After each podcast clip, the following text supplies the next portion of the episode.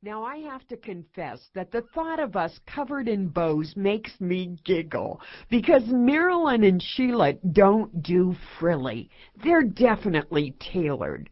I've seen them turn shades of lime green when things became too cutesy. But I'm your layered lace girl with twirling ribbons spewing in all directions. That's one of the things we've loved about doing this purposeful party together. We've all brought our unique ways to the festivities, and more important, we've brought his unfailing ways. Please join the party. Come on, sport a zany hat, honk your horn, and toss confetti all over your life. We have reason to rejoice. Together with God's help, we'll unravel knots and create exquisite bows as we learn to gift wrap our days in His extravagant grace. Just imagine that each chapter is a gift for you with your name on the gift tag. Yes!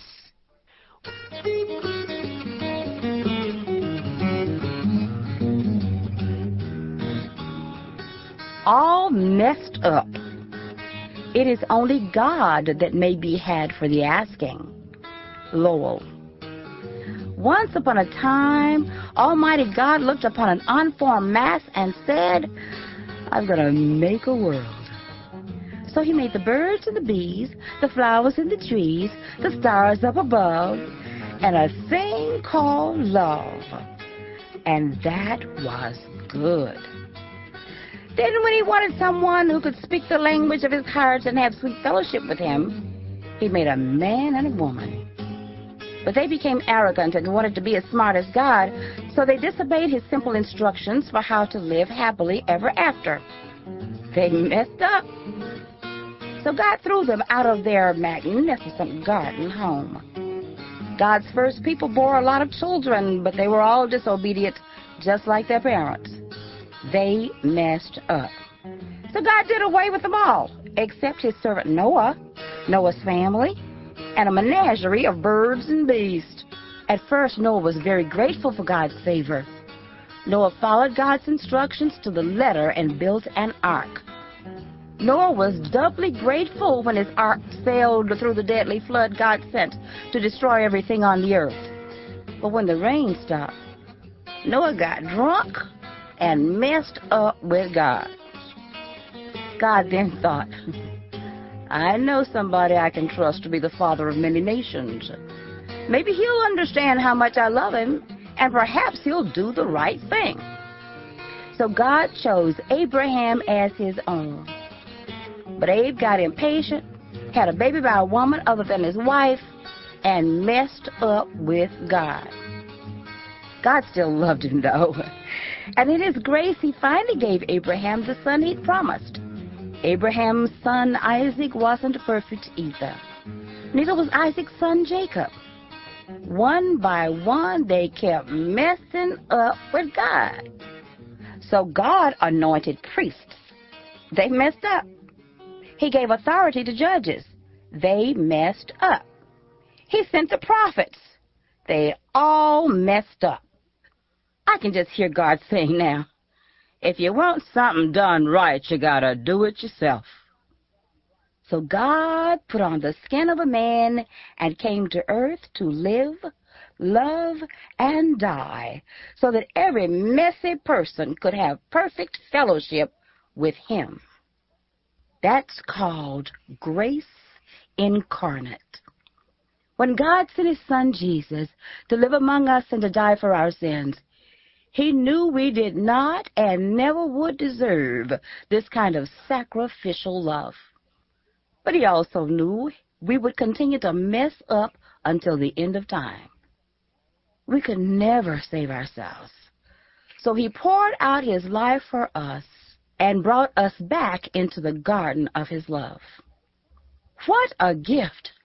Knowing that God's Son died a cruel death on an old rugged cross so that I could have an intimate relationship with the Almighty makes me want to reach out my short, chubby arms, grab Jesus around his neck, and hug him the way my grandchildren hug me tight and say, Grammy, I love you.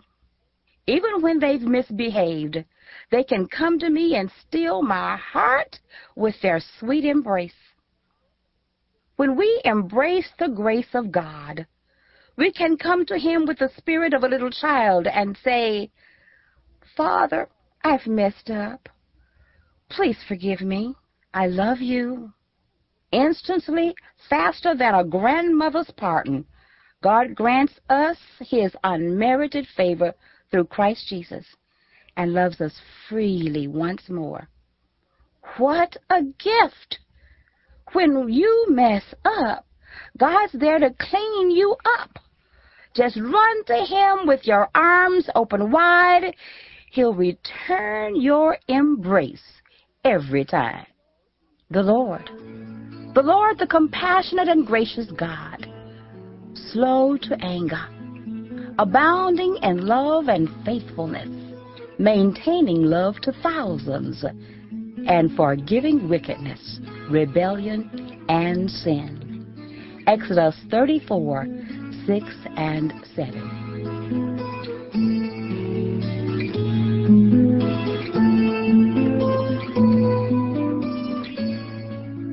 Salvation is a gift, and you can't boast about a gift. You can only be thankful. It had been a long day for Grace. She finished her shift at the dollar store at five o'clock and hurried home to fix a meal for her husband Stan and their four boys. What can we have that's quick, she thought, as she stood in line waiting for the number 10 bus. Her back ached from being on her feet all day, and the thought of going out again at 11.30 that night sent a throb deeper into her weary bones. Since Stan's accident the previous year, she had become the sole breadwinner and taken on job number two, cleaning at the local hospital three nights a week. Grace arrived for her shift at one minute before midnight to join her two co-workers as they filled up their buckets with steaming hot water and shuffled down the corridor to begin the long night scrub down. All three women had a lot on their minds. Mary was worried about her daughter's grades.